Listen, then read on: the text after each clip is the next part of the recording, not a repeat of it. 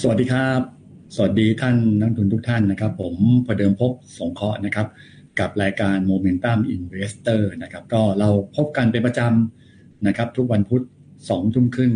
โดยประมาณนะครับทาง Facebook Fanpage นะครับหยวนต้า Security Thailand MI Channel ประเดิมพบสงเคราะห์เช็คหุ้นนะครับ แล้วก็ทันหุ้นนะครับ ก็หนึ่งสัปดาห์ที่ผ่านมาตลาดหุ้นนะครับ ถ้าดูเฉพาะเซ็นเด็ก ถือว่าค่อนข้างจะดูดีนะครับกับประเด็นในฝั่งของต่างประเทศนะครับ นั่นคืออเมริกาการประกาศตัวเลขทางเศรษฐกิจที่ติดลบในไตรมาสที่ 2 0.9%หรือว่าการขึ้นดอกเบี้ย 0.75%นะครับปรากฏว่าซึ่งเป็นข่าวร้ายนะครับ แต่ว่าหุ้นปรับตัวขึ้น แต่ว่าพอช่วงของอต้นอาทิตย์นี้ก็คือวันจันทร์วันอังคาร นะครับ ประเด็นเรื่องของสหรัฐอเมริกานะครับ ที่ทางคุณแนนซี่นะครับ ไปบินไปพบผู้บริหารนะครับ ของทางฝั่งของไต้หวันนะครับทำให้จีนก็เกิดความไม่พอใจนะครับสถานการณ์ของในเอเชียเหนือนะครับ ก็เกิดอาการที่เรียกได้ว่าสันคอนอยู่เหมือนกันนะครับนะครับโลกก็ไม่ค่อยสงบสุขนะครับ วันนี้ก็เลย ตั้งชื่อหัวข้อนะครับ ว่าเฮ้ยความจริงแล้วหุ้นมันก็เริ่มปรับตัวได้ดีนะครับ แล้วก็ไปแตะใกล้ๆ 1,600 จุด ปรากฏว่าข่าวเรื่องของทางจีนกับไต้หวัน แล้วก็อเมริกานะครับ ก็ทำให้หุ้นเลยมีการปรับลงเล็กน้อยนะครับ วันนี้ก็เลยตั้งหัวข้อว่าเซ็ตนะครับอินเด็กใกล้ 1,600 จุด มีความเสี่ยงภูมิภูมิรัฐศาสตร์ใหม่นะครับ เราลงทุนกันยังไงดี ก่อนจะเริ่มต้นนะครับ ต้องขอบคุณข้อมูลดีๆ จากทางคุณอันนันนะครับ คุณพาดลวรรณรัตน์เฮลิเซอร์ของบริษัทลักษณ์ผลต้านะครับ แล้วก็คุณสังแดสารกุลนะครับ ที่ได้มอบรูปภาพนะครับ แล้วก็ได้มอบแนวคิดการวิเคราะห์หรือหุ้นแนะนำมาให้กับรายการ Modern Investor เป็นประจำทุกสัปดาห์นะครับ ก่อนจะเริ่มต้นฝากทุกท่านช่วยกดไลค์กดแชร์นิดนึงนะครับ นะครับ เพราะว่า Facebook อย่างที่บอกคือใครไม่กดติดตามไปนี่ เวลาที่ผมไลฟ์สดนะครับ ก็จะไม่ได้ขึ้นนะครับมาชมรายการแบบสดๆแบบนี้นะครับนั้นก็ฝากทุกท่านช่วยแชร์หรือไม่ก็กดติดตามกดสั่นกระดิ่งให้ด้วยก็ดีนะนะครับ เริ่มต้นกันเลยนะครับ ในช่วงนี้นะครับ ขออนุญาตพูดข่าวบวกนะครับ ก็คือเรื่องของ หรัฐอเมริกาที่มีการประกาศตัวเลขเศรษฐกิจนะครับ แล้วก็การขึ้นดอกเบี้ย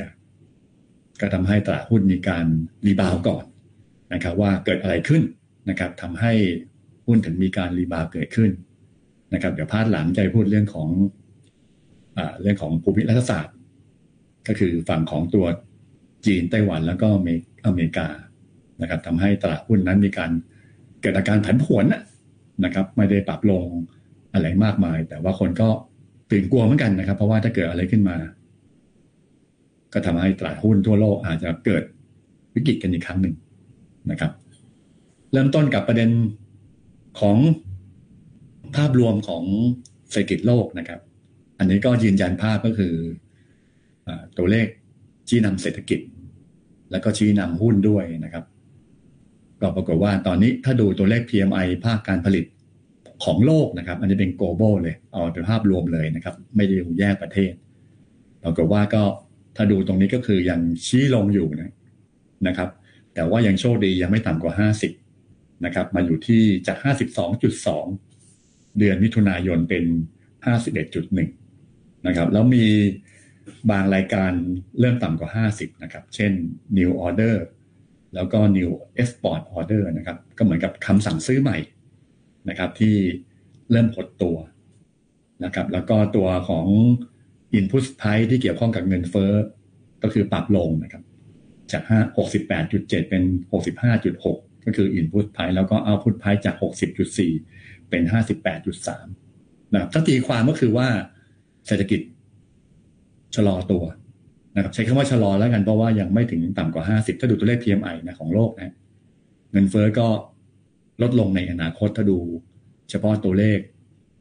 global manufacturing PMI นะครับถัดมาก็คือการประกาศตัวเลข GDP ของอเมริกา ซึ่งก็เป็นไปตามที่เรียกว่ากึ่งๆตามคาดนะนะครับ อย่างที่บอกก็คือว่า ไตรมาสที่สองติดลบไป 0.9%อันนี้ Q on Q นะครับ แล้วก็ถ้าเป็น year on year ก็บวก 1.6%น นะครับทุกคนก็มาดูเฝ้าติดตามตรงเนี้ยนะครับก็คือไตรมาสต่อไตรมาสจากลบ 1.6 นะครับก็เป็นลบ 0.9 นะครับคือถ้ามองทางลบนะครับที่คนพูดกันเยอะก็คือเรื่องของการเกิด recession เศรษฐกิจถดถอยก็คือว่า GDP ลบสองไตรมาสติดต่อกันนะครับถ้ามองเป็นด้านบวกก็คือว่า เดี๋ยวผมดูว่าเอ๊ะไอ้ลบสองไตรมาสติดต่อกันเนี่ย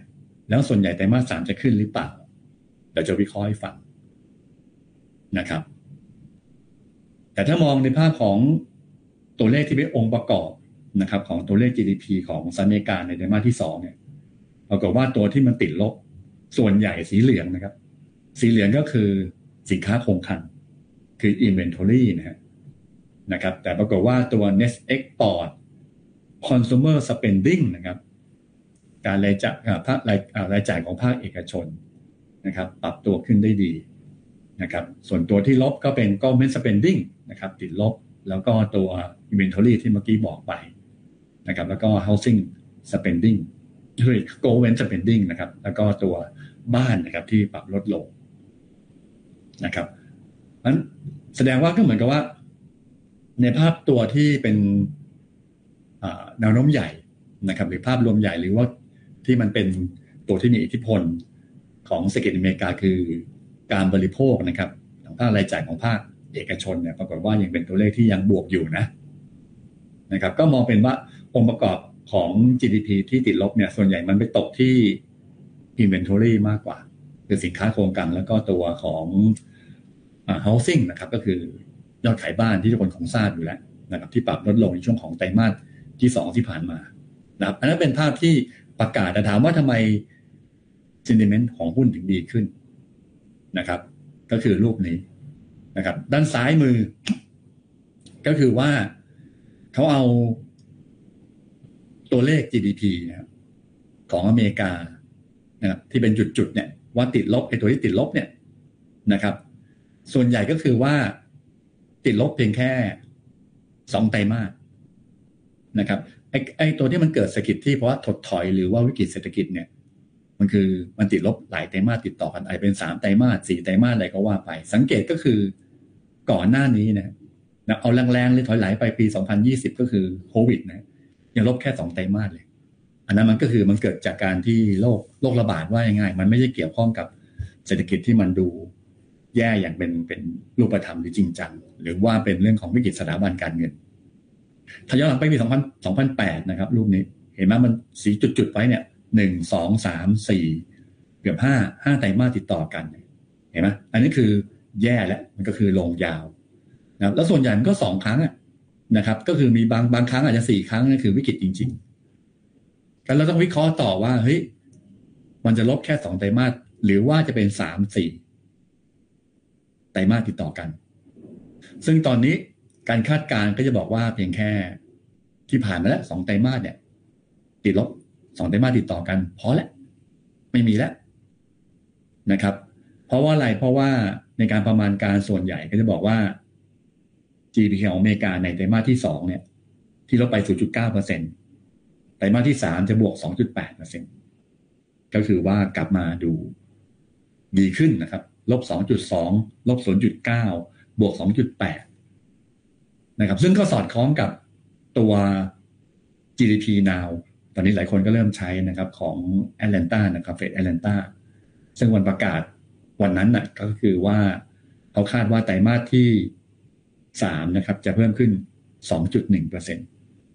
นะครับ ก็เราดูว่าวันที่สี่วันพรุ่งนี้เขาจะประกาศเท่าไหร่นะครับ ก็เหมือนกับว่ามันจะเริ่มเป็นบวก ก็แสดงว่าในภาพประวัติศาสตร์ที่ผ่านมา พอลบสองไตรมาสแล้ว rebound เนี่ย เขาไม่นับเป็นวิกฤตเศรษฐกิจหรือเศรษฐกิจถดถอย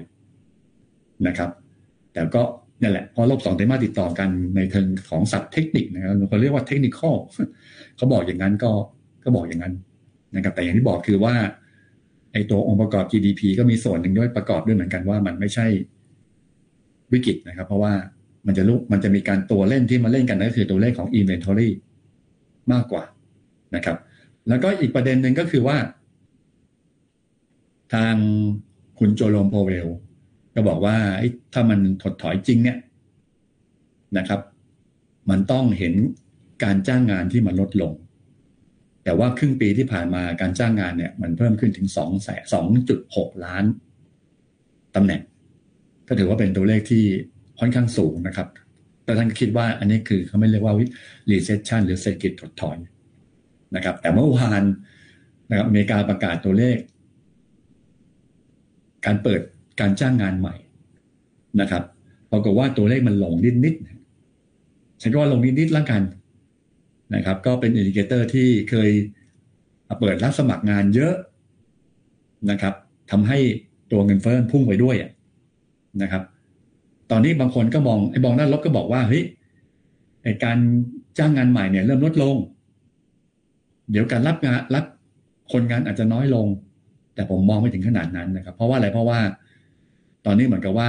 ความต้องการเนี่ย ที่มันลดลงก็คือมันโดนอ่าคนเข้าไปทำงานเพิ่มขึ้นเพิ่มขึ้นเพิ่มขึ้นแล้วนั้นความต้องการก็ลดลงโดยปกติ แต่ที่จะเป็นผลดีคือเรื่องของอัตราการจ้างงานมากกว่านะครับ ก็คือการเปิดรับเนี่ย เริ่มจะน้อยลง แต่ไม่ได้หมายความว่าจะ ไม่ได้หมายความว่าไม่มีงานจะทำนะครับ คือยังมีการจ้างงานอยู่ ยังมีการอยากรับสมัครคนงานอยู่ แต่ว่าการรับเนี่ยมันเริ่มน้อยลง แสดงว่ามีโอกาสที่ลูกขวามือเนี่ยเงินเฟ้อจะลดลงก็เป็นไปได้ ค่อนข้างสูงต่อไปในอนาคตนะอันนี้ก็สิ่งที่มองเป็นบวกกับเรื่องของการประกาศตัวเลข GDP ของอเมริกานะครับ ว่าทำไมถึงนะครับ มองเป็นบวกทำให้ตลาดหุ้นมันกลับมารีบาวทั้งโลกนะครับ ก็โชคไม่ดีเราปิดวันพฤหัสวันศุกร์นะ นะครับปรากฏว่าเป็นพฤหัสวันศุกร์ฝั่งของอเมริกาตั้งแต่วันพุธนะพุธพฤหัสศุกร์เนี่ยเขาปรับตัวค่อนข้างเยอะนะครับ เรามาเปิดวันวันจันทร์เลยนะครับ แล้วก็วันนี้ล่าสุดนะครับ ตัวเลขที่ประกาศออกมาก็คือ ในฝั่งของอการกู้เงินเพื่อซื้อบ้าน ปรากฏว่าสัปดาห์นี้นะครับ ตัวเลขเริ่มเพิ่มสูงขึ้นนะครับหลายสัปดาห์ที่ผ่านมาเนี่ยเป็นตัวเลขที่ลดต่ำลง นะครับแต่ตอนนี้หลังจากที่ดอกเบี้ย ในการปล่อยกู้นะซื้อบ้านเนี่ยมันลดลงเรื่อยๆนะครับมันเริ่มลดลงทำให้มีการกู้มากขึ้นนะครับ การกู้เพื่อไปซื้อบ้านนะครับก็แสดงว่าในภาพของไตรมาสที่สามทิศทางของตัวเลขยอดขายบ้านทั้งบ้านใหม่บ้านเก่าอะไรก็ว่าไป ในเดือนมิถุนายนที่มันปรับลงเนี่ยนะครับ เดือนกรกฎาคมก็อาจจะเป็นตัวเลขที่ เพิ่มขึ้นโดยเฉพาะเดือนสิงหานะครับ ที่อาจจะเป็นตัวเลขที่เห็นเป็นตัวเลขที่บวกมากขึ้นนะครับ ก็ความคาดหมายที่ไตรมาสที่สามจะมีการฟื้นตัวด้านเศรษฐกิจก็เป็นไปได้สูงขึ้น อีกข่าวหนึ่งก็ดีพลเรื่องของดอกเบี้ยนะนะครับ ก็คงจะอ้างอิงกับทิศทางของเงินเฟ้อนะครับ วันนี้จะตื่นเต้นอีกกันอีกครั้งหนึ่งก็คือวันที่สิบนะฮะคือก่อนหน้านี้เมื่อสัปดาห์ที่แล้วประกาศตัวเลข PCE เนี่ยก็ยังเพิ่มขึ้นอยู่นะ นะครับ แต่ว่าทางโกลแมนแซกบอกว่าธันวาคมปีนี้นะครับ จะเหลือ 4.5%ปัจจุบันคือ 4.8%นะครับ นั่นคือตัวเลข core PCE นะครับ ส่วน PC อยู่ที่ 6.3 เพิ่มขึ้นเป็น 6.8 ในเดือนมิถุนายนนะแล้วก็มาแสกบอกว่า สิ้นปี2023นะครับ จะเหลือ 2.6%ก็คือปรับลงไว้ง่ายนะอันนี้คือภาพที่มันมันมันยาวนะครับ แล้วก็ประมาณการของหลายเจ้านะครับ ก็มองว่า เงินเฟ้อจะเริ่มลง แต่ระยะสั้นนะครับ ระยะสั้นก็อาจจะมีการตื่นเต้นอีกเล็กน้อยคือวันที่10สิงหา10สิงหาคือพุธหน้านะครับ จะประกาศตัวเลขประจำเดือนกรกฎา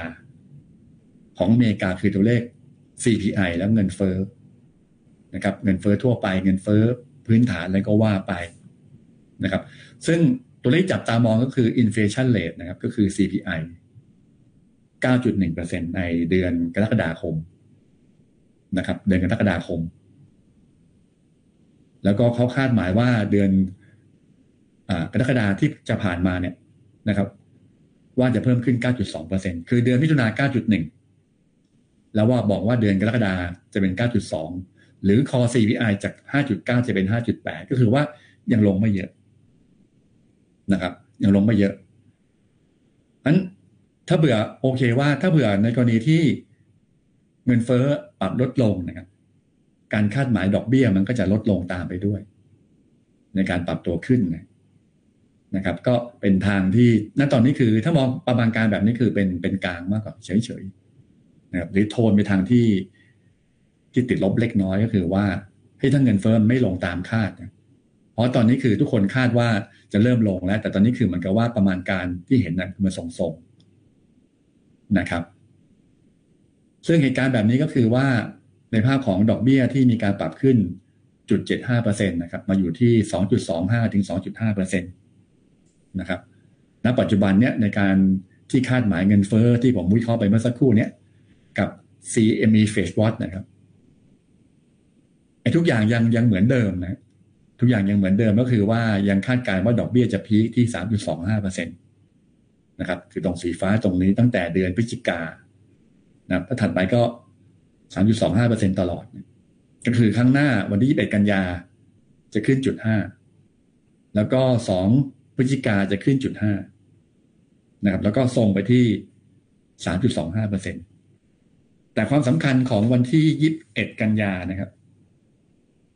มันไม่ใช่เรื่องของดอกเบี้ยจะขึ้นนี่ยมันคือการทำดอทพอตไอ้ลูกขวามือเนี่ย ใหม่ ว่าเขาจะปรับลงไหมว่าปีหน้าจะเป็นจากเดิมคือปีปีนี้สามจุดสี่เปอร์เซ็นตนะครับแต่ปัจจุบันนั้นในฝั่งของดอทพอตที่มองสามจุดสี่เปอร์เซ็นเนี่ยใกล้เคียงนะ เพราะว่าอยู่ที่สามจุดสองถึงสามจุดห้าเปอร์เซ็นตแต่ปีหน้านะครับ ที่บอกว่าจะสูงสุดสามจุดแปดเนี่ย จะปรับลงหรือเปล่าไอ้ตรงเนี้ยอันความหมายคือมีโอกาสที่จะปรับลงแสดงว่านะครับ ก็แสดงว่าในภาพของดอทพอต มันจะโทนดาวลงมาในวันที่ 21 กันยายนนี้นะครับ แต่ว่ามันก็อีกเดือนกว่าข้างหน้านะครับก็แสดงว่าประเด็นเรื่องของดอกเบี้ยของธนาคารกลางสหรัฐ ประเด็นในเรื่องของเศรษฐกิจของอเมริกาที่เมื่อกี้วิเคราะห์ไปทางบวกทำให้หุ้นมันตีกลับขึ้นมา ก็เหมือนกับว่าณตอนนี้พูดง่ายๆคือว่า จบข่าวระยะสั้น นะครับ จบข่าวระยะสั้นนะครับ ก็ต้องไปรอเดือนใหม่ อย่างน้อยก็คือไปรอใกล้ๆวันยี่สิบเอ็ดกันยานะครับ ประเด็นเฉพาะประเด็นนี้นะนะครับ เงินเฟอ้อวันที่สิบสิงหานะส่วนการประกาศตัวเลขเศรษฐกิจประจำเดือนเนี่ย มันก็จะเหวี่ยงไปเหวี่ยงมา ตัวสำคัญก็คือ retail sales นะครับ ยอดค้าปลีกของอเมริกาจะปรับขึ้นหรือเปล่านะครับ ถ้าปรับตัวขึ้นได้ดีอันนี้ sentiment ของหุ้นก็จะเริ่มดีขึ้นนั้น ณตอนนี้ผมมองว่าเรื่องดอกเบี้ยเรื่องเงินเฟ้อเนี่ยความสำคัญจะลดลง ก็อยากฝากทุกท่านนะครับ คือณตอนนี้พยายามดูเรื่องของเศรษฐกิจแล้วนะครับ เดือนสองเดือนที่ผ่านมาจะโฟกัสไปที่เงินเฟ้อดอกเบี้ย เงินเฟ้อดอกเบี้ยนะครับ ตอนนี้ความสำคัญจะน้อยลงครับนะครับ ความสำคัญก็คือว่าดอกเบี้ยเงินเฟอ้อที่บอกว่าจะเริ่มใกล้พีคเห็นจุดพีคใน ในวันนี้อย่างนี้คือวันที่สองเดือนพฤศจิกา หรือว่าเงินเฟอ้อที่จะสูงสุดเดือนกรกฎาคมนี้แล้ว จะเริ่มปรับลงแล้ว อันนี้ผมบอกว่าตลาดคาดการณ์อย่างนั้นไปแล้วนะครับ ซึ่งจะเป็นมุม Monak Investor ก็คือ wave วัฏจักรเศรษฐกิจที่สี่นะครับทวนนิดหนึ่งนะมันจะมาหนึ่งไหมก็คือว่าเศรษฐกิจอเมริกาฟื้นตัวขึ้นมาจริงไหมนะครับ กว่าจะประกาศรายไตรมาสก็ต้องรอไปละ ตุลา ตุลาคม ของปีนี้นะครับซึ่งก็เคียงวันที่เดือนกันยาอะตอนนี้ก็เหมือนกับว่าเรื่องของเศรษฐกิจกับเงินเฟ้อเนี่ย ตอนนี้ให้ความสำคัญกับเศรษฐกิจประจำเดือนมากกว่า หรือรายประจำสัปดาห์ที่เขาประกาศมากกว่า มันจะเหวี่ยงไปเหวี่ยงมา เงินเฟ้ออาจจะความสำคัญน้อยลง อันตอนนี้จัดตาเนี่ยซึ่งในวันนี้ผมบอกแล้วว่าตัวเลขการขอสินเชื่อนะครับ กับการซื้อบ้านเนี่ย เริ่มปรับตัวขึ้นได้ดีนะ ก่อนหน้านี้ที่ปรับตัวขึ้นได้มาดีแล้วก็คือยอดค้าปลีกของอเมริกานะครับ ที่เริ่มโทนบวกเล็ก ๆ เหมือนกันตัวเลขของผู้ขอสินเชื่อ ก็เริ่มบวกเล็ก ๆ นะครับ บวกเล็กนี่คือสิ่งที่ผมจะส่งข้อความให้กับทุกท่านในวันนี้นะครับ กับเรื่องของสหรัฐอเมริกาที่เกิดขึ้น ถามว่าทำไม ทำไมถึงหุ้นบวกหุ้นบวกนะครับ แล้วก็กลุ่มเทคขึ้นได้ดีที่สุดนะครับ กลุ่มเทคในบ้านเราขึ้นได้ดีที่สุดนะครับ ก็เพราะปัจจัยต่างประเทศนั่นเองมีอิทธิพลค่อนข้างมากนะครับ ในช่วงของหนึ่งสัปดาห์ที่ผ่านมาถัดมาคำถามนี้หลายคนเริ่มถามมาแล้วคำถามแรกก่อนหน้านี้บอกว่าอเมริกาจะเกิด recession หรือเปล่า เมื่อกี้วิเคราะห์ไปแล้วว่า ไม่ถึงขนาดนั้น คำถามต่อไปว่าตอนนี้อเมริกาเริ่มทำ QT ใช่ไหมเมื่อก่อนทำ QE QE คือพิมพ์แบงก์มานะครับ แล้วก็ไปซื้อพันธบัตรนะครับ ส่งผลให้ตัว balance sheet นะครับ ก็คืองบดุลของธนาคารกลางสหรัฐนะครับ ตั้งแต่เกิดก่อนตั้งแต่โควิดเนี่ยสังเกตไหมฮะทำ QE มาจาก 4 ล้านล้านนะครับ นะครับ ก็ปรับตัวขึ้นมาเรื่อยๆ เห็นไหมตอนนี้อยู่ที่9ล้านล้าน แล้วก็บอกว่าเดือนสองเดือนนี้จะเริ่มเริ่มทำ QT ก็คือไอ้แบงค์ที่พิมพ์ไปเนี่ยแล้วไปซื้อพันธบัตรเนี่ย ตอนนี้จะเอาพันธบัตรที่มีอยู่ ไปขายในตลาดนะเอาพันธบัตรที่มีอยู่ไปขายในตลาด ส่งผลให้ตัวยอดงบดุล นะครับของธนาคารกลางสหรัฐเริ่มจะลดลงเล็กน้อย จากแตะเกือบเก้าตอนนี้อยู่ที่แปดล้านแปดแสนเก้าหมื่นนะครับ แล้วก็สี่เหรียญสหรัฐล้านเหรียญสหรัฐทุทีล้านเหรียญแปดล้านล้านแปดจุดแปดล้านล้านนะคำถามคือว่า หลายคนกลัวว่าเฮ้ยทำ QT แล้ว จะเกิดวิกฤตหรือเปล่า สภาพคล่องจะหายไปเยอะหรือเปล่า ซึ่งตอนนี้เริ่มทำไปบ้างแล้ว แต่ถ้าดูทางด้านขวามือนะหลังวิเคราะห์ว่าตอนนี้สภาพคล่องจะหายไปเยอะไหม ซึ่งเป็นคำที่คนพูดกันเยอะนะครับ ผมบอกว่าไม่ไม่น่าจะหายไปเยอะ เพราะว่าอะไรเพราะว่าตอนนี้รีวอร์ดรีโปนะครับอันนี้ผมก็จะไปช้าๆหน่อยครับหลายคนถ้าเข้าใจแล้วต้องขอโทษนะนะครับ แต่ถ้าไม่เข้าใจ ผมอธิบายคนที่ไม่เข้าใจว่าทำไมถึงคิดว่าสภาพคล่องจะไม่หายเยอะ ก็คือด้านขวามือ นะครับขวามือก็คือ reward repo หมายความว่าสถาบันการเงินในอเมริกานะครับ เอาเงินไปฝากนะครับ ไว้ที่ธนาคารกลางสหรัฐนะครับเอาเงินไปฝากที่ธนาคารกลางสหรัฐก็เมื่อก่อนพิมพ์แบงก์มาไงนะครับ เฟดพิมพ์แบงก์มาก็เอาไปซื้อพันธบัตรนะพอซื้อพอซื้อเสร็จปุ๊บเงินก็ไปอยู่ที่สถาบันการเงิน สถาบันการเงินบอกว่าเฮ้ยไม่อยากเก็บไว้ก็ไปฝากไว้ที่ ธนาคารกลางสหรัฐ นี่เขาเรียกว่า reward repo โดยเอาพันธบัตรมาเก็บไว้เหมือนเดิมเลยปรากฏว่าสังเกตว่า ตอนนี้อยู่ที่2.4ล้านล้าน ก่อนโควิด โอ้แทบต่ำต่ำเตี้ยติดดินเลยนะครับ ตอนนี้สภาพคล่องหมายความว่า สถาบันการเงินของอเมริกาเอาเงินไปฝากไว้ที่ธนาคารกลางสหรัฐเนี่ยสองจุดสามล้านล้าน ที่เขาเริ่มทำ QE มาเนี่ยทำเท่าไหร่ผมคิดว่าอย่างน้อยคือมี buffer ไว้ที่สองล้านล้านนะครับสองล้านล้านอะคือทำมาเรื่อยๆอะไม่ว่าไม่เป็นไรผมยังมีณวันนี้ยังมีสภาพคล่องของสถาบันการเงินอยู่ ท่านทันตามไหมก็คือว่าไม่น่ากลัว เพราะสถาบันการเงินมีสภาพคล่องสูง รวมถึงปริมาณเงินในระบบของอเมริกาคือ M2 นะครับ วันนี้ขออนุญาตพูดครับเทคนิคเยอะหน่อยนะครับ ผมเชื่อว่าหลายคนเดี๋ยวจะพูดพูดศัพพวกนี้มากขึ้นนะครับ สังเกตว่าตอนโควิด2020เห็นไหมหมื่นห้าตอนนี้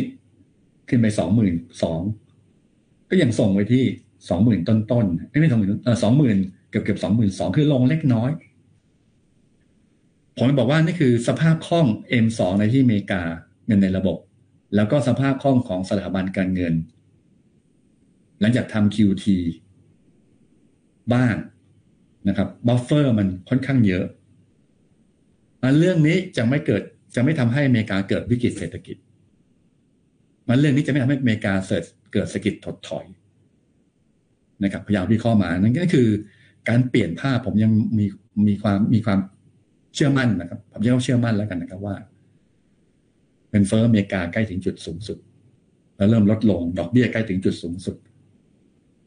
นะครับ ไม่น่ากลัวกับประเด็นเรื่องของสภาพคล่อง ตอนนี้มาลุ้นกันว่า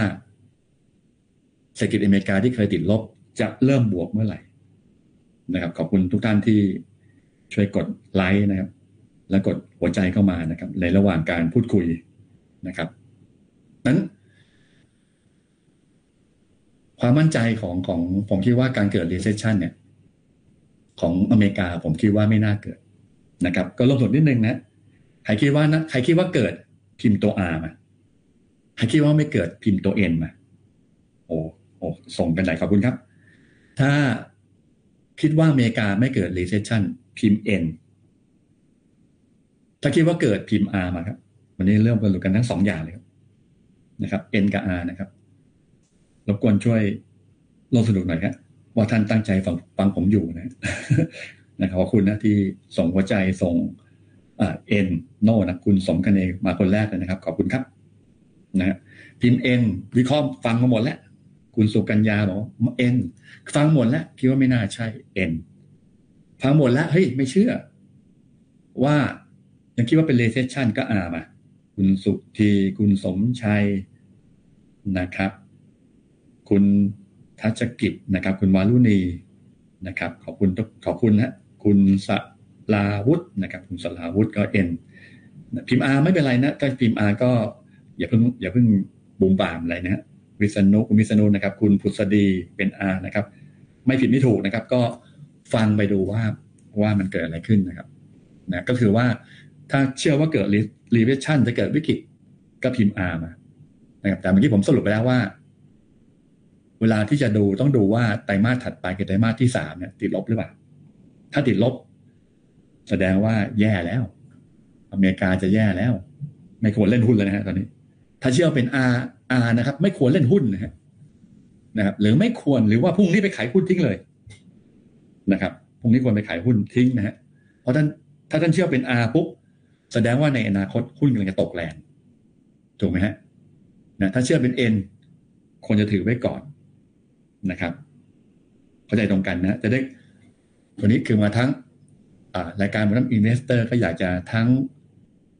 ให้ความรู้ทั้งเอาบทวิเคราะห์มาแชร์ซึ่งกันและกันนะครับ คุณสมบัตินะครับ N นะครับ ขอบคุณนะครับพี่คุณไนท์คุณอาไทยหัตทัตยานะครับ คุณบุลเลอร์นะครับ คือถ้าใครพิมพ์ตัว R มาอย่าลืมนะฮะนะครับ ไม่ควรมีหุ้นอยู่ในพอร์ตแล้วจริงๆตอนนี้นะไม่ควรมีนะแต่สำหรับผมคือตอนนี้ผมพยายามวิเคราะห์ว่า ผมเชื่อว่าไม่เกิด นะผมเชื่อว่าไม่เกิด ไม่มีผิดถูกนะ เพราะว่าการตัดสินใจขึ้นอยู่ขึ้นอยู่กับท่านเลยนะครับ ขึ้นอยู่กับท่านนะครับ ถัดมา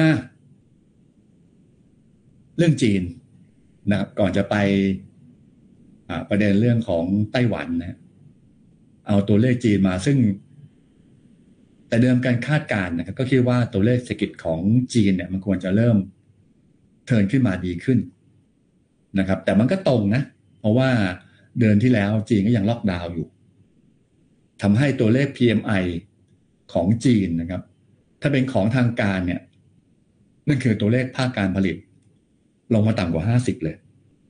จาก 50.2 เป็น 49.0 แต่ตัวเลขภาคการบริการนะ54.7 มาเป็น 53.8 ก็ยังสูงกว่า 50 ตัวเลขรวม 54.1 เป็น 52.5 แต่ตัวเลขของไข่สิ้นเนี่ยมันสวนนะ นะครับ คือถ้ามองง่ายๆคือของทางการก็เป็นธุรกิจขนาดใหญ่ ขายสิ้นก็เป็นธุรกิจขนาดกลางขนาดเล็ก ปรากฏว่าภาคการผลิตลดลงก็จริง 51.7 มาเหลือ 50.4 แต่ภาคการบริการกลับขึ้นครับ สวนกับทางฝั่งของทางการนะ 54.5 เป็น 55.5 ตัวเลขรวมลดนะ 55.3 เป็น 54.0 ก็เหมือนกับว่ามันมีบางตัวที่เริ่มต่ำกว่า 50 ก็คือตัวเลขทางการก็คือภาคการผลิต ประจำเดือนกรกฎาคม แต่ตัวเลขของ property นะที่อยู่อาศัยตัว developer นะครับก็เจ้านี้เขาคาดว่าเดือนกรกฎาคมอาจจะติดลบไป40%นะครับติดลบ40%แต่ภาพรวมเนี่ย มันเริ่มติดลบน้อยลงนะ developer นะครับ ยอดขายบ้านนะเริ่มติดลบน้อยลง ใช้พันน้อยลงแล้วกันนะครับ ถ้าดูทั้งในตัวทั้ง HOE ก็ลบน้อยลงเหลือ9ลบ9นะ นะครับ private ก็ลบเหลือ 41 นะครับ ทิศทางนี่คือแต่ว่าของเดือนมิถุนายนนะครับ แต่คาดการณ์ของเดือนกรกฎาคมเนี่ยเขาคาดว่าท็อปร้อยอาจจะลบเกือบเกือบสี่สิบเปอร์เซ็นต์นะครับ แล้วก็ถ้าเป็นการเปรียบเทียบตัวของกรกฎาคมนะครับ ถ้าเทียบคือปีต่อปีลบเกือบเสือบเกือบสี่สิบนะครับ แต่ว่าเดือนต่อเดือนลบไปยี่แปดจุดหกนะก็ลองดูว่าตัวเลขจริงจะออกมาเท่าไหร่ ก็เหมือนกับว่า ยังไม่ได้ยังติดลบนะครับของเรื่องของบ้านนะฮะ developer นะแต่ว่าตัวเลข PMI ที่มื่อสักครู่วันนี้บอกไปเนี่ยมันเริ่มขัดแย้งกันนะครับ แต่ภาพบริการของไขสิ้นในกับวิ่งขึ้นมา 55.5 ก็คือดีขึ้นนะครับ ส่วนอีกดอกหนึ่งที่บอกว่าทำให้หุ้นกลับมาผันผวน แล้วก็ปรับลงด้วย ก็คงเป็นเรื่องของคุณ แนนซี่นะครับ ประธานสภาสภาประธานผู้แทนราษฎรของทางฝั่งของอเมริกาที่บินไปเยือนไต้หวันนะครับ คุณแนนซี่เอโลซี่นะครับผมไม่ต้องบอกไม่ต้องบอกว่าเขาไปทำอะไรนะฮะก็คงไปผมว่าข่าวเยอะอยู่แล้วนะครับ ข่าวเยอะอยู่แล้วนะครับ แต่สิ่งที่จะเกิดขึ้นมากกว่าที่ ผมอยากจะวิเคราะห์นะครับ ว่าอนาคตจะเกิดอะไรขึ้นก็คือตรงนี้นะเขาจะมีการซ้อมลบ นะครับเขาจะมีการซ้อมลบ ก็คือจีนจะมีการซ้อมลบนะครับขู่ๆไปขู่กันมาเนี่ย ตั้งแต่วันที่สี่ถึงวันที่เจ็ดนะครับ ตรงนี้คืออะไรนะครับก็คือช่องแคบไต้หวันแล้วก็คือประเทศจีนกับไต้หวันเนี่ยซึ่งปกติแล้วการเดินเรือไปยุโรปการเดินเรือไปเอเชียอะไรต่างๆเนี่ย มันผ่านช่องเนี้ยผ่านช่องเนี้ยนะครับ แสดงว่าเดี๋ยวมันจะมีการขาดแคลนสินค้าระยะสั้นหรือเปล่านะคือถ้าจบวันที่เจ็ดได้มันก็โอเคอะนี่มันเหมือนเหมือนมันเหมือนยุโรปเลยนะมันเหมือนสงครามระหว่างรัสเซียกับยูเคเลยนะคล้ายๆกันก็คือทำให้ความกังวลของเศรษฐกิจยุโรปมันกลับมา เหมือนกันตรงนี้ส่วนใหญ่ ปรากฏว่าส่วนใหญ่ไม่น่าเชื่อนะ มันเป็นของการเดินสินค้าของยุโรปเหมือนกันนะเปอร์เซ็นต์นะเปอร์เซ็นต์ค่อนข้างเยอะ นะผมจำตัวเลขไม่ได้นะนะว่ากี่เปอร์เซ็นต์ แต่เป็นตัวเลขค่อนข้างสูงนะนะครับ ก็ทำให้เหมือนกับว่าผลกระทบนะนะครับปรากฏว่ามีเอเหลือเรือทั้งหมดที่เป็นบริษัทขนาดใหญ่สิบอันดับแรกเนี่ยแปดสิบเปอร์เซ็นผ่านช่องเนี่ยแต่ทั้งหมดเลยของโลกเนี่ยสี่สิบเปอร์เซ็นผ่านช่องเนี่ย ก็เหมือนกับว่าเฮ้ยเดี๋ยวมันทำให้การค้าระหว่างประเทศมันอาจจะดูติดขัดนะ นะครับ คือก่อนหน้านี้ของยูเครนกับรัสเซียเนี่ย มันก็แค่ผลกระทบหนักๆมันไปอยู่ที่ยุโรปใช่ไหมแต่ตรงนี้มันอาจจะเกิดขึ้นก็คือว่า แต่ว่าก็อีกนั่นแหละยุโรปมันมีเปอร์เซ็นต์ที่มากที่สุดอะนะต้องติดตามกันต่อไปว่า จะเกิดอะไรขึ้นในอนาคตนะครับ ส่วนเรื่องจีนที่เขาแบนไต้หวันนะครับ ที่ไม่ให้นำสินค้าเข้า 2,000 รายการ นะก็คงมีผลกระทบต่อ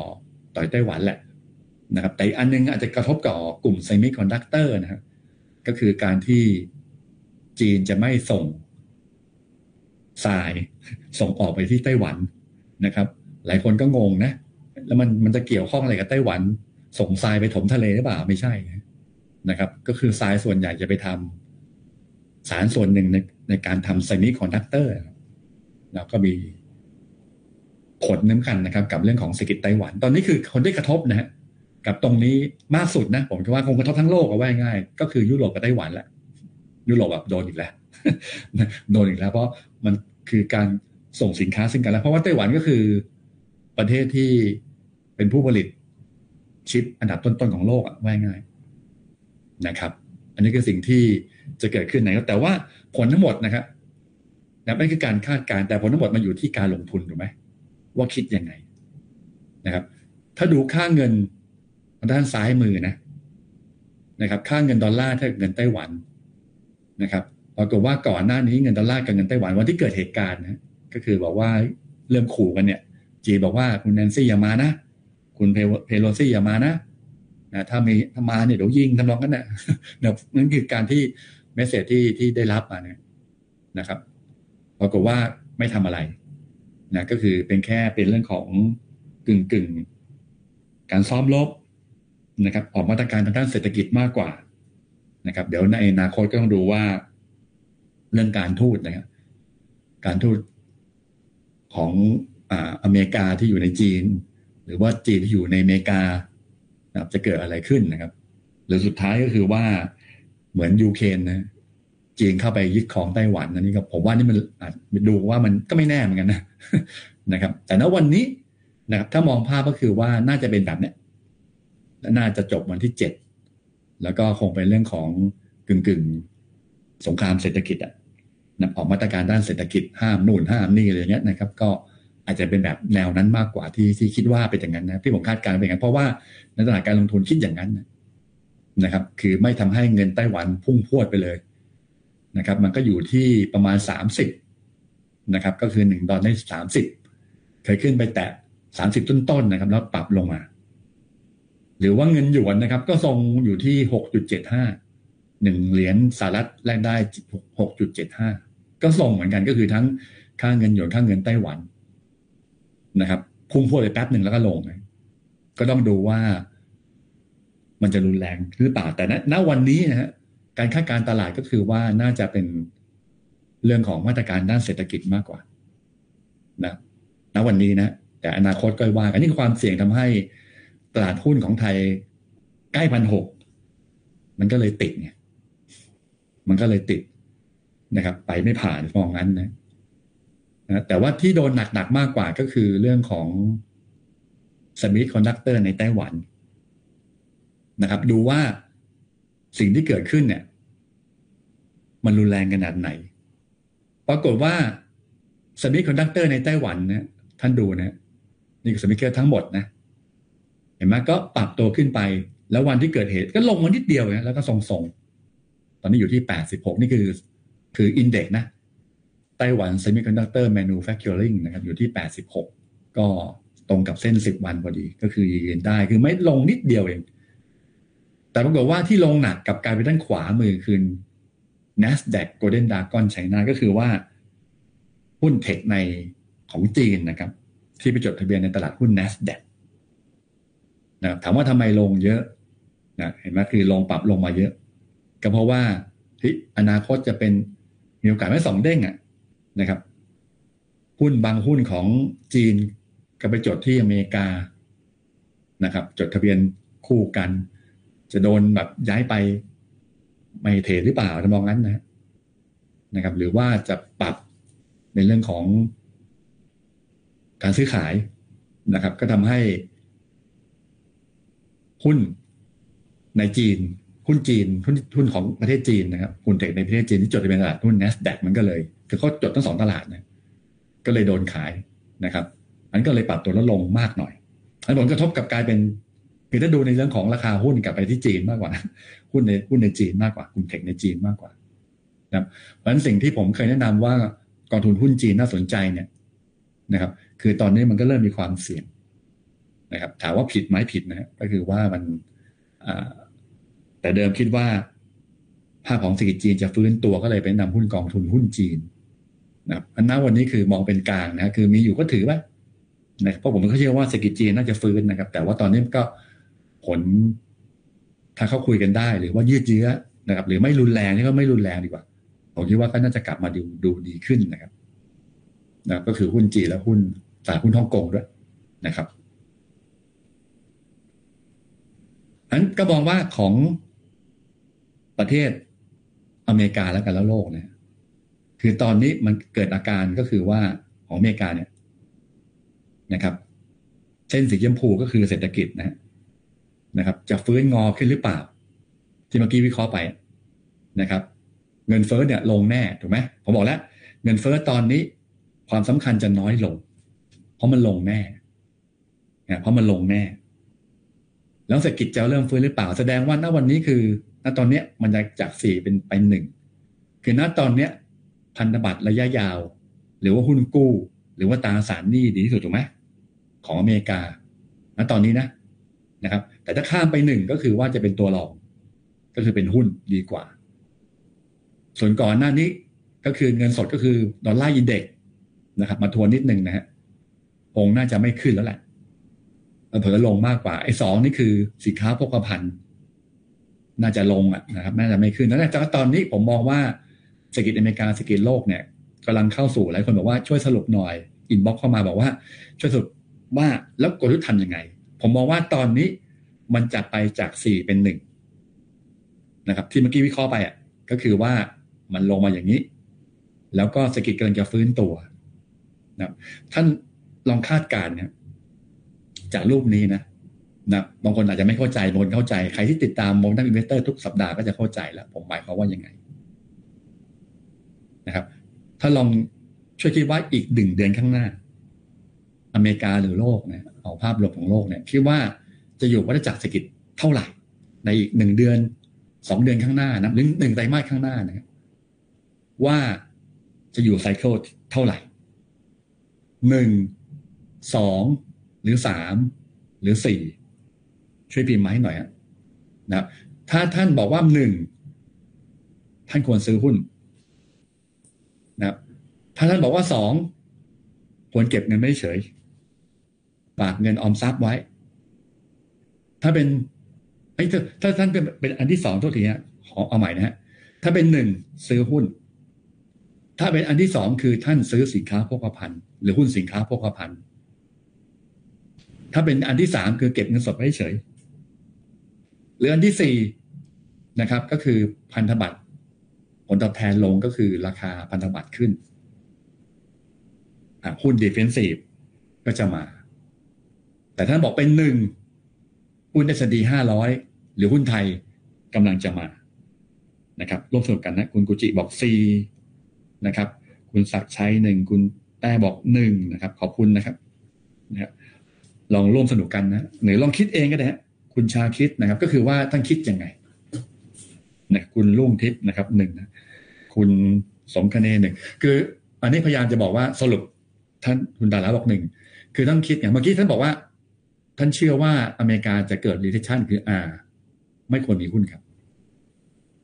นะครับ แต่ตอนนี้คือท่านบอกว่าหนึ่งต้องเตรียมตัวซื้อหุ้นท่านบอกว่าสี่ก็คือซื้อพันธบัตรนะครับ หรือว่าซื้อหุ้นที่เป็นหุ้นดีเฟนซีคุณจารุวันบอกหนึ่งนะคุณนิกหนึ่งโอ้ขอบคุณนะนะครับ ก็แล้วแต่ท่านคิดนะแบบอันนี้พยายามเอาข้อมูลมาให้ว่าคุณนินุษนะครับหนึ่งนะครับ คุณ สยิดานะครับ ก็หนึ่งเช่นเดียวกัน คุณจรหนึ่งนะครับ คุณนิยานานะครับ ก็หนึ่งคุณเกษมนะครับสี่ปาพามนนะครับ บอกสี่คือถ้าบอกท่านบอกสี่เนี่ย ก็ยังไม่ต้องรีบร้อนซื้อหุ้นนะครับ ยังไม่รีบร้อนสำหรับผมนะครับ ตอนนี้นะผมมองปลายปลายสี่ของโลก ปลายปลายสี่กำลังจะหนึ่งนะครับ ก็คือว่าบอลยิวยังลงอยู่นะครับ แต่เมื่อไหร่ก็ตามแต่ผมจะบอกว่าเมื่อไหร่ จะลุยหุ้นอีกรอบหนึ่งหลังจากที่สองสามสัปดาห์ที่ผ่านมาบอกว่าเริ่มลุยหุ้นนะนะครับโดยเฉพาะสัปดาห์ที่แล้วบอกลุยนะนะครับแต่ก็ว่ากลุ่มเทคขึ้นได้มากกว่ากลุ่มแบงก์มีบางท่านบอกว่า ดันซื้อกลุ่มแบงก์ไปแล้วมันไม่ขึ้นเลย เดี๋ยวดูว่าจะขึ้นเมื่อไหร่ แล้วหุ้นจะขึ้นได้ดูอีกครั้งหนึ่งอะให้ดูอะไร หนึ่งก็คือว่าเมื่อกี้บอกแล้วว่าดูเศรษฐกิจอเมริกาเป็นรายเดือนค้าปียอดขายบ้าน ยอดขายรถยนต์นะครับพวกนี้นะครับ ว่าเป็นยังไงการลงทุนเป็นยังไงนะครับต้องติดตาม แต่ว่าไอ้เงินเฟ้อเนี่ย เป็นประเด็นรองที่พยายามบอกนะครับนั้นถ้าดูสินทรัพย์ตอนนี้ ถ้าเชื่ออย่างนี้รูปนี้นะครับ ถ้าเมื่อกี้ท่านท่านพิมพ์มาสี่หรือหนึ่งเลยครับแต่ไม่มีใครสองกับสามเนี่ย คริปโตคือช่วงหนึ่งนะครับ ใช่ครับนะคริปโต ถ้าใครเล่นคริปโตพอดีผมพูดวิเคราะห์ไม่ได้นะครับ ก็คือ ว่าควรจะไปทางไหน คุณ VI นะครับ บอกสามถ้าเชื่อว่าสามนะควรเก็บเงินสดไว้เฉยแล้วถือแล้วซื้อดอลลาร์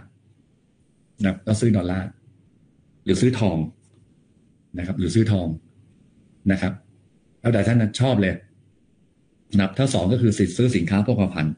แต่ณตอนนี้สำหรับผมคือสี่ไปปลายกำลังใกล้ไปหนึ่งแล้วถามว่าสี่ไปปลายเป็นหนึ่งเมื่อไหร่ ดูกันต่อนะครับ ก็คือว่าความมั่นใจจะกลับมาหลังจากที่มั่นใจเป็นหนึ่งรอบแล้วนะครับ ก็คือขึ้นมาแล้วเจ็ดแปดสิบจุดว่ายง่ายนะรอบที่สองเมื่อไหร่ commodity สินค้าโภคภัณฑ์นี่คือว่าจัดเศรษฐกิจที่สองใช่ไหมผมยังเชื่อว่ายังไม่ขึ้นนะครับ นี่ภาพรวมของ CRB Index นะฮะแล้วก็ตัว GSCI Trade ที่ S&P ก็เรียกว่าไซเบดาว่าไงกลุ่มนี้เหนื่อยนะครับ หรือแก๊สนะครับ ก่อนหน้านี้ทำ new high ตอนนี้ก็เริ่มลงถ่านหินที่เริ่มทรงทรงตัวแล้ว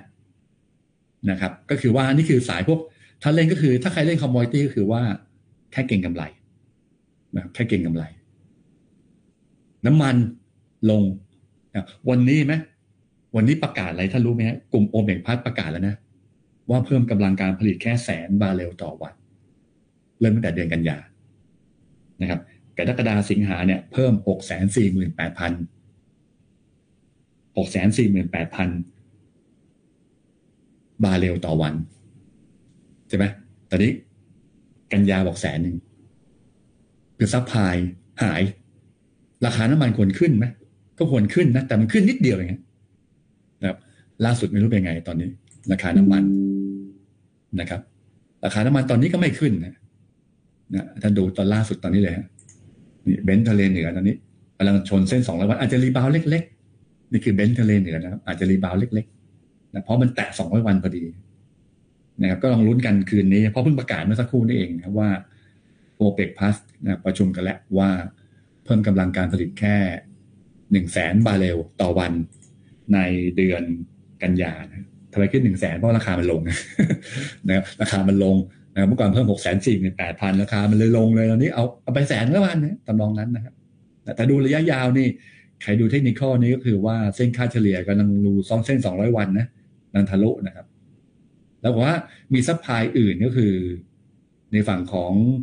production ในอเมริกาท่านเห็นไหมก็เริ่มกลับมา rebound อีกครั้งหนึ่งเพิ่มขึ้นนะ นะอเมริกาเพิ่มกำลังการผลิตนะแล้วก็หลุมขุดเจาะสังเกตว่าเริ่มเพิ่มขึ้นนะนะครับเพิ่มขึ้นเรื่อยๆ ก็เหมือนกับว่า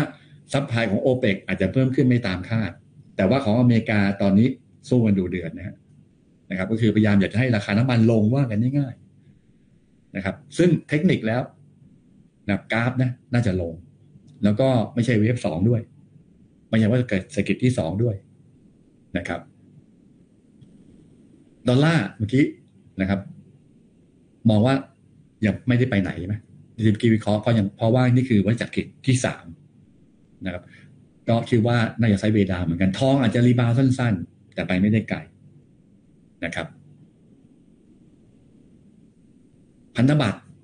นะซึ่งก่อนหน้านี้แนะนำซื้อมาตลอด ใช่ไหมพันธบัตรอเมริกาไหมจากสามจุดห้าเปอร์เซ็นต์นะตอนนี้อยู่ที่สามจุด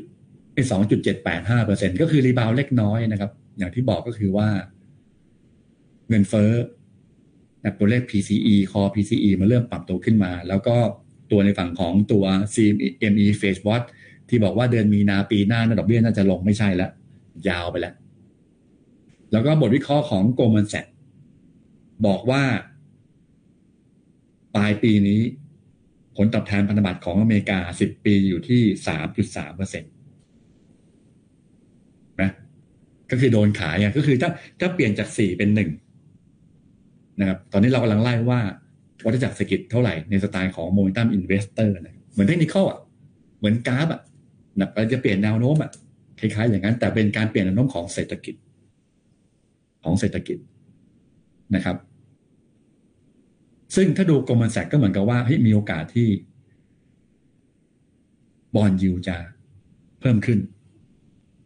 นะครับ ก่อนตอนนี้ลงมานะ ตามสุด2.6นะกว่ากว่า ตอนนี้2.78นะครับ แล้วเขาคาดว่าจะเป็น3.3สิ้นปีนี้ ก็คือว่าพันธบัตรก็จะเริ่ม10ปีจะเริ่มโดนขาย ก่อนหน้านี้แย่งกันซื้อเพราะกลัวว่าจะเกิด recession ไงเศรษฐกิจถดถอย เศรษฐกิจลดลงเงินเฟ้อลดลงก็ต้องเข้าพันธบัตรนะ ที่เมื่อกี้บอกไปว่า แล้วเมื่อไหร่ล่ะ มันจะเปลี่ยนจากสี่เป็นหนึ่ง เป็นหุ้นนะว่าง่ายก็คือว่า ในภาพของตัวผลตอบแทนพันธบัตรระยะยาวนะครับ ที่ตัวตัวตั้งคือสิบปีนะนะครับสิบปี เทียบกับพันธบัตรระยะที่สั้นกว่านะครับ ก็คือห้าปีสามปีสองปี ทุกคนรู้แล้วทูเทนสเปดใช่ไหมบอกว่าตอนนี้ต่ำกว่า นะคือติดลบนะครับ ก็คือผลตอบแทนพันธบัตรสิบปี ต่ำกว่าพันธผลตอบแทนพันธบัตรห้าปีสามปีสองปี ติดลบหมดฮะนะครับนี่ก็บอกว่าเนี่ยคือเศรษฐกิจถดถอย recession เมื่อไหร่ก็ตามพอสิบปีเทียบกับสองปีสามปีห้าปี เริ่มเกินศูนย์เมื่อไหร่ เริ่มเกินศูนย์ก็คือ ผลตอบแทนพันธบัตรระยะสั้นเริ่มเกิดแรงซื้อ หรือไม่ก็ผลตอบแทนพันธบัตรระยะยาวคือสิบปี เกิดแรงขายคือยิวขึ้น เมื่อไหร่นะครับอันดูสองอันนี้ประกอบกันก็คือ ให้ดูว่าสิบลบห้าสิบลบสามสิบลบสองปี กลับมาเป็นบวกเมื่อไหร่ นั่นคือการเปลี่ยนจากสี่คือตราสารหนี้เป็นหุ้นฐานะเป็นหุ้นนะครับ อันนี้คือทิศที่สองอ่าอันที่หนึ่งก็คืออะไรอ่าถ้า ดอลลาร์อินเด็กลงต่อ ใช่ไหมหรือผลตอบแทนพันธบัตรรัฐบาลของอเมริกาสิบปีกลับไปสามใหม่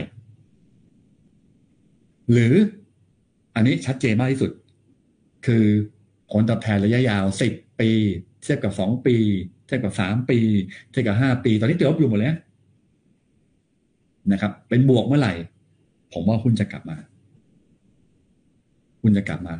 ส่วนสีน้ำเงินก็คือสามเดือนนะ มายความว่าสิบปีเทียบกับสามเดือนยังเป็นบวกอยู่ยังโชคดีนะ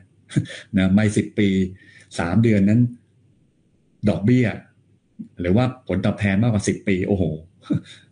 มันจะรุนแรงอะไรขนาดนั้นนะก็ต้องติดตามมันต่อนะครับตามทันนะก็คือว่าสองวิธีหนึ่งก็คือว่าสองปีสามปีห้าปี เกิดแรงซื้อมากกว่าสิบปี ก็คือยิวเริ่มลง ตอนที่คนมาแย่งกันซื้อสิบปีคนไปซื้อแย่งกันซื้อสิบปี ตามทฤษฎีเป๊ะนะครับนะครับ จะมาหุ้นเมื่อไหร่อีกครั้งหนึ่งนะนะครับหรือวันที่ที่บอกไปก็คือว่ายี่สิบกันยานะยี่สิบกันยาก็คือ การประชุมธนาคารกลางรัฐรอบต่อไป ซึ่งผมคาดว่าจะปรับดอทพอร์ตลง ใช่ไหมแต่ระหว่างนี้นะครับยังมีเวลอีกค่อนข้างไกลนะครับ ก็ไปดูแหละ ตัวเลขเศรษฐกิจ ประจำเดือน ของธนาคารของอะไรของของอเมริกานะครับ วันนี้ขอพูดอเมริกาเยอะหน่อยนะส่วนเรื่องของจีนกับไต้หวันนะครับ ผมเชื่อว่าน่าจะเกิดขึ้น น่าจะมีการเรื่องของอ่าอะไรการมาตรการทางด้านเศรษฐกิจมากกว่านะครับ ก็อาจจะเกิดผลกระทบกับทางไต้หวันหรือยุโรปนะครับ มากกว่าไม่เกี่ยวข้องกับอเมริกานะ คนคนที่ ต้นคนที่อยู่เบื้องหลังนะครับ ทั้งรัสเซียยูเครนทั้งจีนไต้หวันเนี่ยก็คืออเมริกาผลกระทบไม่เยอะนะนะครับ ก็เป็นยังไงท่านไปวิเคราะห์ไปฟังท่านวิเคราะห์ทางการเมืองแล้วกันนะครับงั้นตอนนี้ถามว่าทำไมถึงเริ่มปลายสี่นะหนึ่งก็คือตัวของโฟของทิปนะ TIPS ก็คือผลตอบแทนพันธบัตร พันธบัตรชดเชยเงินเฟ้อนะครับ เมื่อก่อนแย่งเงินซื้อเพราะชดเชยเงินเฟ้อ ตอนนี้แย่งเงินขาย โฟออกไม่เอาละพันธบัตรชดเชยเงินเฟ้อโฟออก แต่ณวันนี้ก่อนหน้านี้ซื้อพันธบัตรตัวสิบปีใช่ไหมเดี๋ยวมันจะมาห้าปี เดี๋ยวจะมาสามปี เดี๋ยวจะมาสองปี แต่ตอนนี้คือยิ่งกว่านั้นนะโฟเริ่มเข้า High Yield Bond ก็คือ Corporate Bond ที่เป็น High Yield Bond ด้วย ก็คือสเต็ปคือเริ่มกล้าเสี่ยงมากขึ้นสิบปีคือเสี่ยงน้อยที่สุดใช่ไหมห้าปีสามปีสองปี แล้วก็มา Corporate Bond ที่เป็น Investment Grade แล้วก็เป็น High Yield Bond ที่เป็นจังบอลปรากฏว่าโฟเข้าโฟเริ่มเข้ามาไอตัวสีน้ำเงินเนี่ยนะครับ คือเดิมคือ short คือขายตอนนี้เริ่มมากกว่าศูนย์แล้วงั้น step ต่อไปถ้าเป็นความเสี่ยงก็คือหุ้นเนี่ยที่เมื่อกี้พยายามจะบอกไปนะครับ คือตัว flow เริ่มเข้าไฮยูบอลของอเมริกานะครับ อันนี้คือสิ่งที่วิเคราะห์กับประเด็นเรื่องของต่างประเทศนะครับนั้นในอนาคตนะผมก็คาดการว่าผู้ได้สตีห้าร้อยน่าควรจะปรับตัวได้ได้ดี ในอนาคตนะ ซึ่งตอนนี้บทวิเคราะห์หลายคนก็บอกว่าเฮ้ยตัวของ กำไรต่อหุ้นของ S&P 500 เนี่ย จะลดลงนะนะครับ แต่ราคาหุ้นอย่างที่บอกมันลงมาแล้วไงนะครับ แล้วก็ตัวความเสี่ยงคือตัว VIX index ของหุ้นอเมริกาก็ rebound เล็กน้อยนะยังอยู่ประมาณยี่สิบกว่ายี่สองยี่สามอะไรเงี้ยนะครับ คือถ้าเกินถ้าดูเนี่ยเป็นขาลงเห็นไหมนะครับ แล้วก็สองคือว่ามีโอกาสเทคนิคคือมีโอกาส rebound นี่คือหุ้น S&P ห้าร้อยนะครับ อันดูสิบตัดยี่ห้าสิบตัดเจ็ดสิบห้าแต่ดูเทคนิคก็คือควรจะเป็นขาขึ้นอย่างน้อยคือเส้นสองร้อยวันสองวันคือสี่พันสองร้อยหกสิบนะตอนนี้คือสี่พันเก้าสิบเอ็ดจุด แล้วทางโกลแมนแซกนะครับนะครับพี่บอกปรับประมาณการกำไรลง แต่ทำไมโกลแมนแซกบอกว่ากำไรปีนี้สองร้อยี่หกปีที่แล้วสองร้อยเก้านะครับ ก็คือโดนปรับลดลง แต่ตอนนี้คือกำไรต่อหุ้นเนี่ยปรับขึ้นนะนะครับ ลับไปดูหน่อยนะคือรายไตรมาสแบบรายไตรมาสปรับลงนะครับ แต่รายปีปรับเพิ่มนะสองร้อยเก้าเหรียญเป็นสองร้อยี่หกเหรียญมอง target สิ้นปีสี่พันสามก็ upside มาแล้วสองร้อยจุดสองร้อยกว่าจุด ก็ยังมองเป็นขาขึ้นนะถ้าดูอย่างนี้นะเทคนิคเขาก็เป็นขาขึ้นนะนะครับ อันก็จะมี sentiment ดีต่อหุ้นในประเทศนะวันนี้ขออนุญาตเกินเวลานิดนึงนะครับ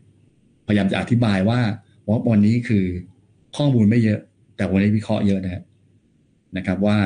กำลังจะเปลี่ยนจากสี่เป็นหนึ่งนะความกังวลอย่าไปตอนนี้ผมมองว่าผมไม่กลัวหุ้นเท่าไหร่นะครับ แต่ระหว่างนี้คือเหมือนกับว่าเป็นความเสี่ยงระยะสั้นหุ้นอาจจะท่านทนแกว่งได้นี่ผมคิดว่ารอดรอบนี้นะครับ จบประเด็นต่างประเทศนะครับ ก็ก่อนจะไปหุ้นในประเทศ ปัจจัยต่างในประเทศนะขออนุญาตประชาสัมพันธ์นะครับสองเรื่องกับร้านพบรักกาแฟให้ลูกชายหน่อยนะครับ ก็คือว่าท่านใดที่ชอบสายกาแฟจริง ๆ เลย หรือเป็นผู้ประกอบการร้านกาแฟนะครับ ทางร้านพบรักกาแฟจะมีการสอนไม่ใช่ลูกชายสอนนะลูกชายเก่งเรื่องคั่วนะครับ แต่ว่าไปรู้จักกับคุณปอนนะ นะคุณปอนก็คือเป็นคนที่เป็นแชมป์การ drip กาแฟนะครับ pour over การสกัดการทำสกัดกาแฟแบบ pour over ก็คือหนึ่งนั้นก็คือเรื่องของ drip กาแฟ drip นะกาแฟ drip เนี่ยเขาเป็นแชมป์นะครับ Coffee Pouring by Kinto Thailand นะครับ จะไปเยี่ยมที่ร้าน จะไปสอนที่ร้าน ใครสนใจอยากจะ เรียนเทคนิคในการสกัดกาแฟแบบ pour over นะครับคือสกัดกาแฟโดยไม่ใช้เครื่องชั่งนะครับ แล้วก็เน้นปฏิบัติจริงทำความเข้าใจนะเหมาะกับคนทั่วไปที่ชอบกาแฟนะครับ หรือว่าที่เป็นเจ้าของร้านกาแฟอยากจะหาความรู้ประสบการณ์เพิ่มเติมนะครับ โดยคุณปอนนะครับ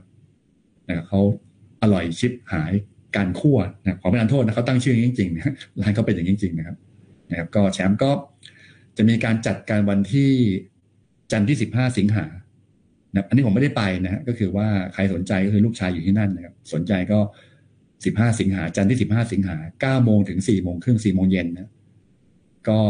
อบรมกันหรือเรียนกันสิบเรียนปฏิบัติจริงนะสิบสองท่านเท่านั้น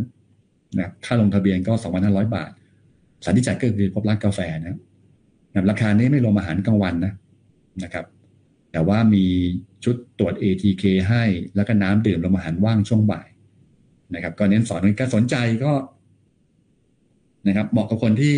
ทั่วไปหรือว่าคนที่ชอบซื้อเม็ดกาแฟจากที่ร้านไป แล้วชอบดิฟด้วยนะครับ อยากจะเรียนมีทักษะในการดิฟให้เก่งนะครับ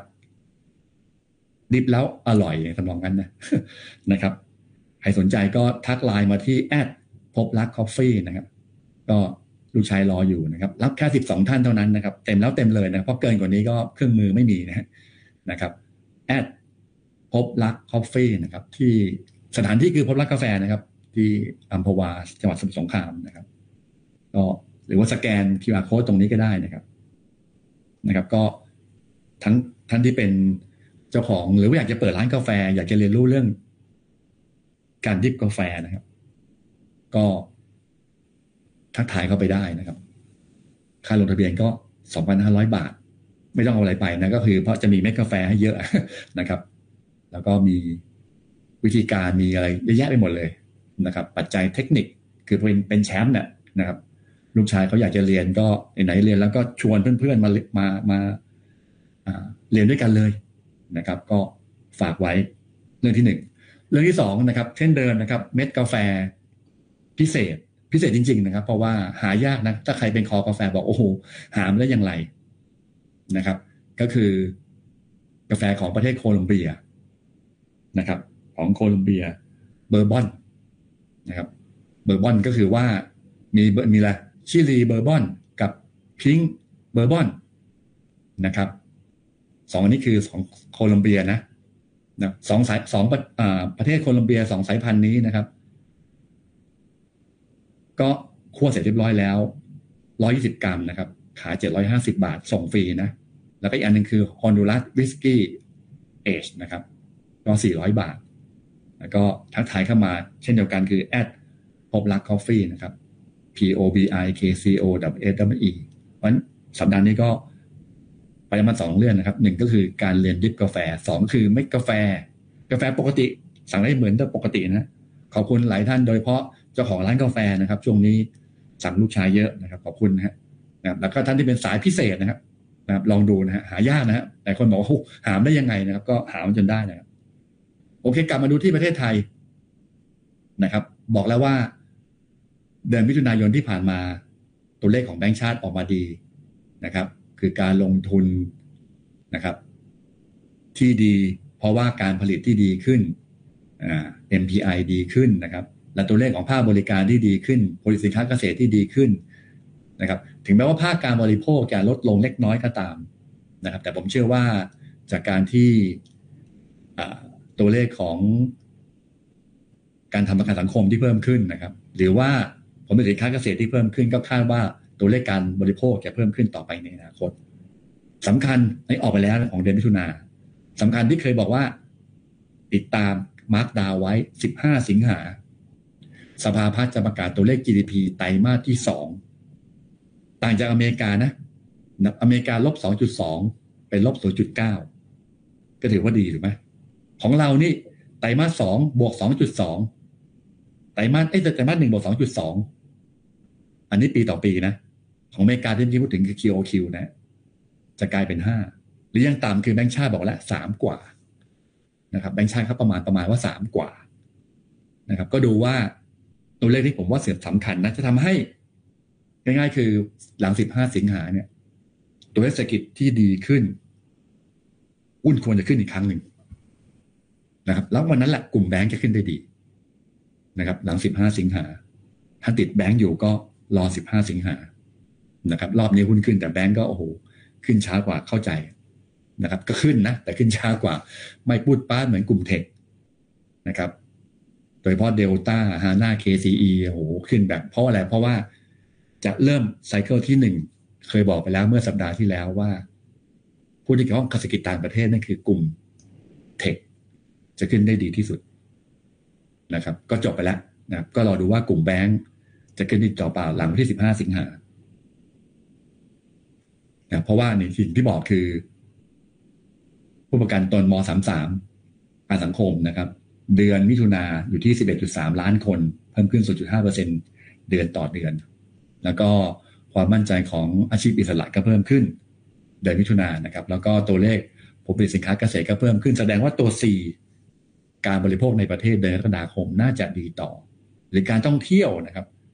เดือนมิถุนาของต่างประเทศนะเจ็ดแสนห้าเจ็ดแสนกว่าแล้วนะครับ เดิมคือสูงสุดคือมาล้านกว่านะครับ ตอนนี้ไม่มีจีนนะขนาดไม่มีจีนมาเจ็ดแสนกว่านะครับแต่คนบอกว่าจีนยังไม่มาเที่ยวเลยทำไมจะฟื้นได้ยังไง ก็เจ็ดแสนกว่าแล้ว ยุโรปอเมริกาโหตอนนี้ใครไปไปไปภูเก็ตพัทยาอะไรเงี้ยนะฝรั่งหัวแดงมากันเยอะเลยนะครับ ตามที่บอกไปเมื่อสัปดาห์ที่แล้ว แล้วก็ตัวเลขอันนึงน่าสนใจคือของเดือนกรกฎาคมแล้วคือตัวเลขเพียไมภาคการผลิตนะกลับมาดีใหม่นะครับ โอ้โหนะครับ กลับมาดีใหม่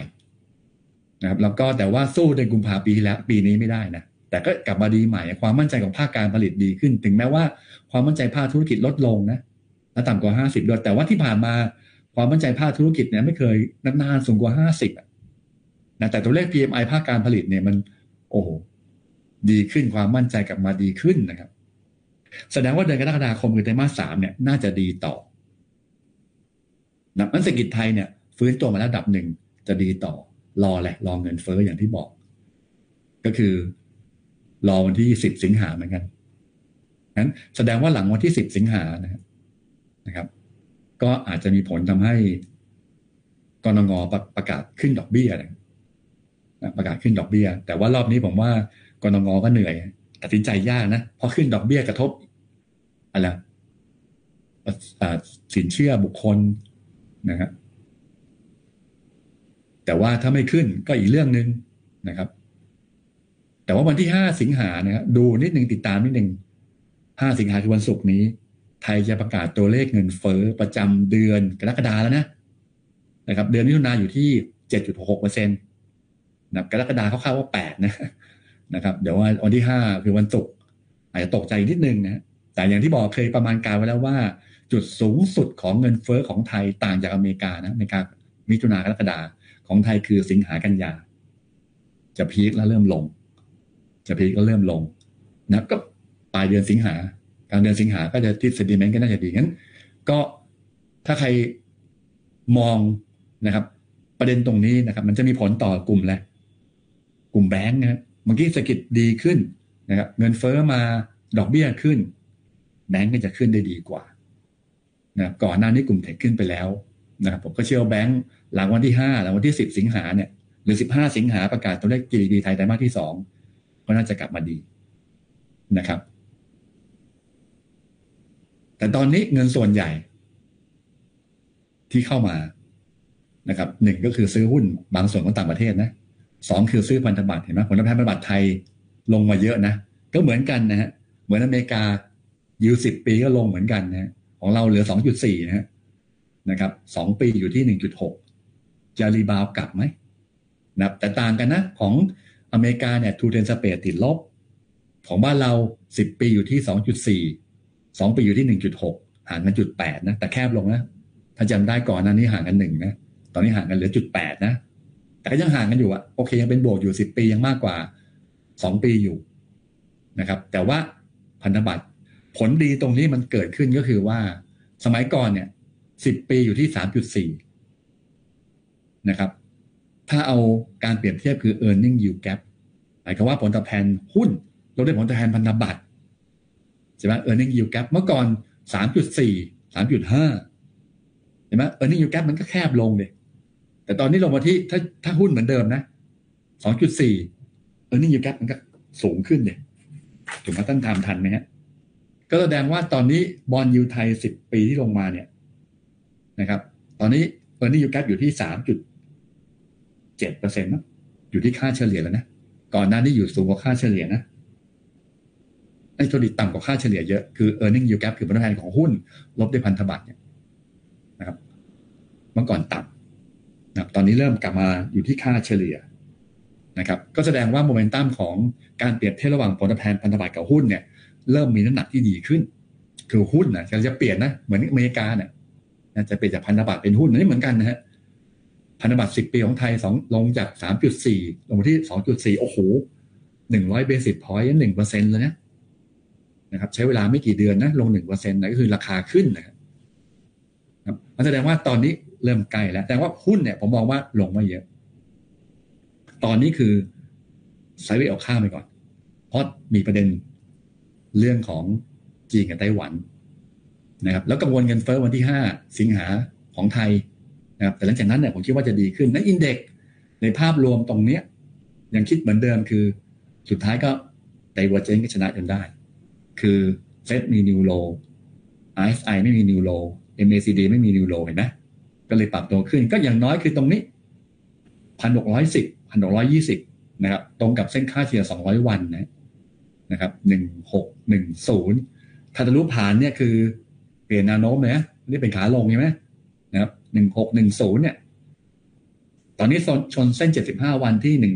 ห้าเก้าแปดหรือพันหกอะนะครับเจ็ดสิบห้าวันอยู่ตรงนี้นะครับ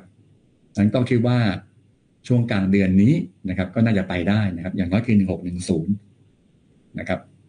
ก็ขอให้เรื่องของจีนกับไต้หวันไม่มีอะไรเงี้ยนะครับ อันนี้คือประเด็นเรื่องของเซ็ตอินเด็กบ้านเรา นั้นเงินบาท นะครับ ก็ยังมองว่ายังแข็งต่อนะครับ แต่ตอนนี้อาจจะ rebound สั้น ๆ คืออาจจะอ่อนนิดนึงนะครับ ตอนนี้สามหกจุดสองสี่ห้าแล้ว ก็คิดว่า flow ยังเข้ามานะครับฝรั่งก็ยังซื้อสุทธิอยู่ วันนี้ยังซื้ออะไรวันนี้ซื้อหลักร้อยแล้ว แต่ว่า futures ยัง long นะ น้ำหนักวันนี้น้อยไปหน่อยนะ ก่อนหน้านี้ซื้อสองพันกว่า แล้วก็ long futures อะไรสองหมื่นสัญญา แต่วันนี้ก็ซื้อไปร้อยล้านนะครับ แล้วก็ลองไปสองพันสามร้อยสัญญาที่ก็เป็นฝั่งลองอยู่นะ นั้นก็เชื่อว่าเงินบาทยังดูแล้วยังน่าจะเป็น V shape นะนะครับ เพราะว่าดุลบัญชีรพัฒที่เคยบอกว่าเริ่มติดลบน้อยลงนะครับ ก็การเทรดหุ้นไทยก็ยังคิดว่ายังยังน่าสนใจนะครับเมื่อกี้บอกไปก็คือว่าจุดรับนะครับ คือยังไปได้เนี่ยถ้าทะลุอาจจะลงมาย่อๆมาพันห้าแปดสิบพันห้าเจ็ดสิบห้านะ เพราะตอนนี้คือกราฟเนี่ยเหมือนกับหุ้นใน S&P ห้าร้อยสิบตัดยี่ห้านะก็คืออะไร golden cross golden cross นะครับ แต่ว่าระยะสั้นอย่างที่บอกคือว่าผมยังเชื่อว่าพันหกทะลุนะครับยังคิดว่าอย่างนั้นนะครับ แต่ตอนนี้คือขอ sideway ก่อนนะครับ ก็คิดว่าสัปดาห์หน้านะครับ น่าจะ sentiment ที่ดีขึ้น ส่วนหุ้นแนะนำนะครับ ยังคิดว่าเคแบงก์กสิกรไทยนะครับ หรือแบงก์อื่นก็น่าสนใจนะ อย่างเน้นที่แบงก์อยู่เหมือนเดิมนะครับ เพราะว่าถ้าเปลี่ยนจากสี่เป็นหนึ่งแบงก์จะเริ่มขึ้นหรือกลุ่มอสังหาริมทรัพย์นะครับ แต่วันนี้ สัปดาห์นี้ขอเพิ่มนิดนึงก็คือติดล้อนะครับเพราะคิดว่าหลายหุ้นกลุ่มไฟแนนซ์หลายตัวก็ฟื้นไปแล้ว ติดล้อเนี่ยก็คิดว่า การขึ้นดอกเบี้ยของกรงวันที่สิบเนี่ยคาดว่าตลาดรับรู้ไปแล้วนั้นกลุ่มไฟแนนซ์ก็จะโดนปลดล็อกว่ากันง่ายๆกำไรไตรมาสสองจะโตขึ้น 20%ปีต่อปีนะครับ แล้วก็มีโอกาสจะทำระดับสูงสุดรายไตรมาสนะครับ แล้วก็เขากลุ่มเนี่ยโต 10%แต่เขาเพิ่มขึ้น 20%นะครับ แล้วก็จุดเด่นของเขาคือ coverage coverage ratio นะครับ สูงถึง 317%แล้วก็ต้นทุนต่ำการเงินต่ำนะ2.5%ก็เลยชอบติดล้อ หรือโอเค ตอนนี้รัสเซียกับยูเครนก็มีเรื่องนะครับ จีนกับไต้หวันก็มีเรื่องนะครับ ก็คิดว่ามีโอกาสที่จะมีการย้ายฐานกำลังการผลิตนะครับ ก็เลยคิดว่ากลุ่มนิคมอุตสาหกรรมทั้งอมตะกับ WHA น่าสนใจนะนะครับ หรือ KBank กับ BBL น่าสนใจนะ ติดล้อ นะครับหรือสวัสด์ MTC ก็น่าสนใจนะแต่วันนี้ขอเลือก KBank ขอเลือกติดล้อ แล้วก็กลุ่มนิคมพับทั้งสองตัวแต่ขอเลือก WHA นะครับ แล้วประเด็น PHA นั้นมีประเด็นที่น่าสนใจก็คือเรื่องของการขายที่ดินให้กับลูกค้ารายใหญ่ท่านหนึ่งกำลังจะขายนะ600ไร่นะครับ ก็กำลังอาจจะก้าวกระโดดก็เลยชอบ WHA นะครับ เทคนิคนะครับ A Bank นะครับ ถามมาก็ตอบเลยนะครับ ตอนนี้กำลังเบรกสามเหลี่ยมกันดูถ้าดูถ้าดูเทคนิคนะครับ ทั้งภาพตัวราคาหุ้น ก็ตรงนี้คือแนวต้าน148นะครับ คือถ้ายังเป็นขาลงอยู่เนี่ยนะครับจะไม่ผ่านร้อยสี่แปดถ้าใครเชื่อทางเทคนิคก็คือร้อยสี่แปดไปก่อน แต่ถ้าผ่านได้ก็คือเป็นบายรอบใหม่นะครับ อาจจะวิ่งไปถึงร้อยห้าสิบห้านู่นเลยนะนะครับร้อยห้าสิบห้าเป็นแนวต้านนะครับ แล้วก็ตัวเห็นไหม MACD กำลังตัด ดาวเทนนะครับถ้าทะลุได้เนี่ยโอ้โหสวยเลยนะครับ นั่นคือตัวของ KBank นะครับ BBL นิดนึงนะครับ ก็เหมือนกันแนวต้านอยู่ตรงนี้นะครับพี่พี่เดียวกันนะฮะร้อยสามห้านะครับ ถ้าผ่านได้ก็สวยนะครับ ติดล้อนะครับ ก็เป็น V shape ปกตินะครับ สวัสด์ MTC ก็ขึ้นไปแล้วนะครับ ก็คิดว่าตัวสิบวันแล้วตัดเส้นยี่ห้าวันยังไม่ตัดนะ ยังจอจ่ออยู่เนี่ยนะครับกำลังจะเกิด golden cross เหมือนกันนะครับ มีโอกาสขึ้นไปแค่ตรงนี้ก่อนสามสิบถึงเส้นเจ็ดสิบห้าวันนะครับสามสิบบาทเจ็ดสิบห้าตังค์นะคือตัวที่สองตัวที่สาม WHA นะครับ วันนี้ขึ้นมาเยอะนะนะครับ แต่คิดว่ายังชอบอยู่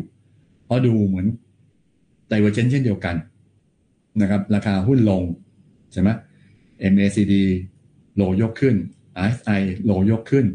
นะครับ วันนี้จ่อตรงเส้น 200 วันนะครับเอ้สิบเส้น 75 วันคือ3บาท10ทะลุได้ก็คือ3บาท20 เป็นแนวต้านนะครับ ก็สัปดาห์นี้ก็สามตัวนะ K-Bank ติดล้อ แล้วก็ WSA ก่อนจบนะครับ ฝากไว้กับการอบรมการสอนกับแชมป์ดิฟกาแฟนะครับคุณปอนนะครับ วันจันทร์ที่ 15 สิงหาคม9โมงถึง4โมงครึ่งนะครับ 12 ท่านเท่านั้นที่ร้านพบรักกาแฟนะครับ ค่าลงทะเบียนคือ 2,500 บาทนะครับ ก็สนใจก็ไลน์พบรักคอฟฟี่นะครับ แล้วก็ตัวเมล็ดกาแฟสายพันธุ์ดีๆนะฮะมีน้อยนะครับ หมดแล้วหมดเลยนะครับ โคลัมเบีย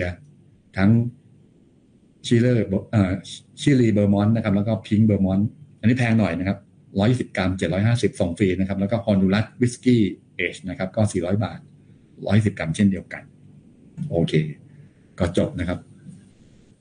หนึ่งชั่วโมงโอเกินไป17นาทีนะครับ ต้องขอบคุณทุกท่านนะครับ ที่ติดตามรายการโอนันอินเวสเตอร์เป็นประจำทุกสัปดาห์นะครับ ทาง Facebook Fanpage นะ MI Channel ยนต้าสกีไทยแลนด์ประเดิมพบสงเคาะเช็คหุ้นแล้วก็ฐานหุ้นนะวันนี้ก่อนจบเช่นเดิมนะครับ ขอทุกท่านนะครับ ลงทุนอย่างมีความสุขและอย่าลืมนะ การลงทุนต้องมีความรู้นะครับ ลาไปก่อน สวัสดีครับ